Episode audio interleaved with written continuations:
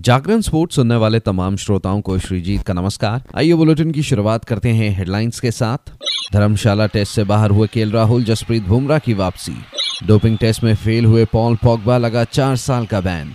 एशियाई खेलों की विजेता पलक ने एयर पिस्टल ट्रायल के पहले दिन जीता स्वर्ण पदक। अप्रैल में शुरू होगा स्वामी विवेकानंद अंडर 20 राष्ट्रीय फुटबॉल। अब खबरें विस्तार से। सात मार्च से धर्मशाला में शुरू होने वाले पाँचवें टेस्ट मैच के लिए भारतीय दल का ऐलान हो गया है। के राहुल चोट के चलते भारतीय दल से बाहर हो गए हैं, जबकि जसप्रीत बुमराह की वापसी हुई है। वहीं वॉशिंगटन सुंदर को रणजी ट्रॉफी सेमीफाइनल के लिए दल से रिलीज़ कर दिया गया है। वॉशिंगटन सुंदर रणजी में अपनी राज्य की टीम तमिलनाडु का प्रतिनिधित्व कर रहे हैं। तमिलनाडु को दो मार्च से छह मार्च तक खेले जाने वाले सेमीफाइनल में मुंबई के खिलाफ खेलना है। के राहुल की क्वाड्रिसेप इंजरी पर अपडेट देते हुए बीसीसीआई ने अपने बयान में बताया कि उनकी मेडिकल टीम ने राहुल की इंजरी पर करीबी नज़र बना रखी है और वह लंदन में मौजूद विशेषज्ञों के भी संपर्क में है। राहुल अगर इंजरी के चलते आईपीएल के शुरुआती कुछ मैचों से बाहर होते हैं तो उनकी जगह पर लखनऊ सुपर जायंट्स के उपकप्तान निकोलस पूरन टीम की कप्तानी करते नज़र आ सकते हैं। धर्मशाला टेस्ट के लिए भारतीय टीम कुछ इस प्रकार है। रोहित शर्मा, जसप्रीत बुमराह, यशस्वी जायसवाल, शुभमन गिल, रजत पाटीदार, सरफराज खान, ध्रुव जुरेल के एस भरत, देवदत्त पडिकल, रविचंद्रन अश्विन, रविंद्र जडेजा, अक्षर पटेल, कुलदीप यादव, मोहम्मद सिराज, मुकेश कुमार और आकाशदीप।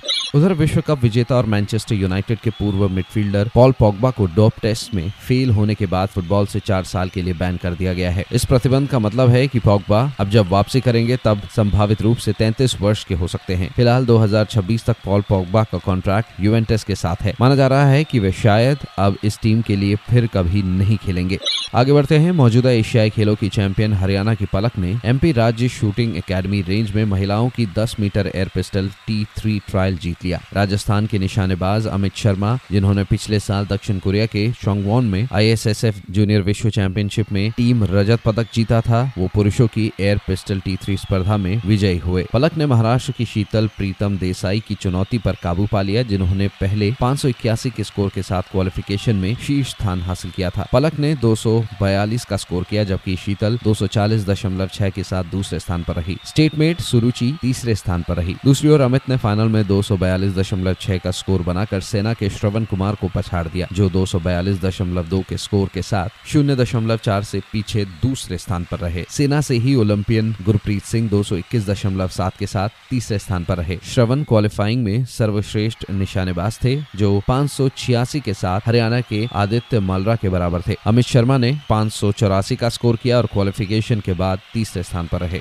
उधर अखिल भारतीय फुटबॉल महासंघ ने अंडर 20 के लिए पुरुषों की राष्ट्र फुटबॉल चैंपियनशिप की शुरुआत की घोषणा की, जो आयु समूह स्तर पर प्रतिस्पर्धा संरचना में सुधार की दिशा में एक और कदम है। वर्ष 2023-24 के लिए एआईएफएफ के कैलेंडर में नवीनतम आयु समूह प्रतियोगिता अप्रैल में शुरू होगी और इसे स्वामी विवेकानंद अंडर 20 राष्ट्र फुटबॉल चैंपियनशिप के रूप में जाना जाएगा। कोविड उन्नीस महामारी के दौरान अंडर इक्कीस प्रतियोगिता के बंद होने के बाद पिछले जुलाई में एआईएफएफ अध्यक्ष कल्याण चौबे ने स्तर पर मौजूदा शून्य को भरने के लिए सीनियर लड़कों की श्रेणी में प्रतियोगिता को फिर से शुरू करने की तत्काल आवश्यकता व्यक्त की। आपको बताते चले, अगले कदम के रूप में एआईएफएफ अपने सभी राज्य सदस्य संघों को अंडर 20 चैंपियनशिप में भाग लेने के लिए आमंत्रित करेगा।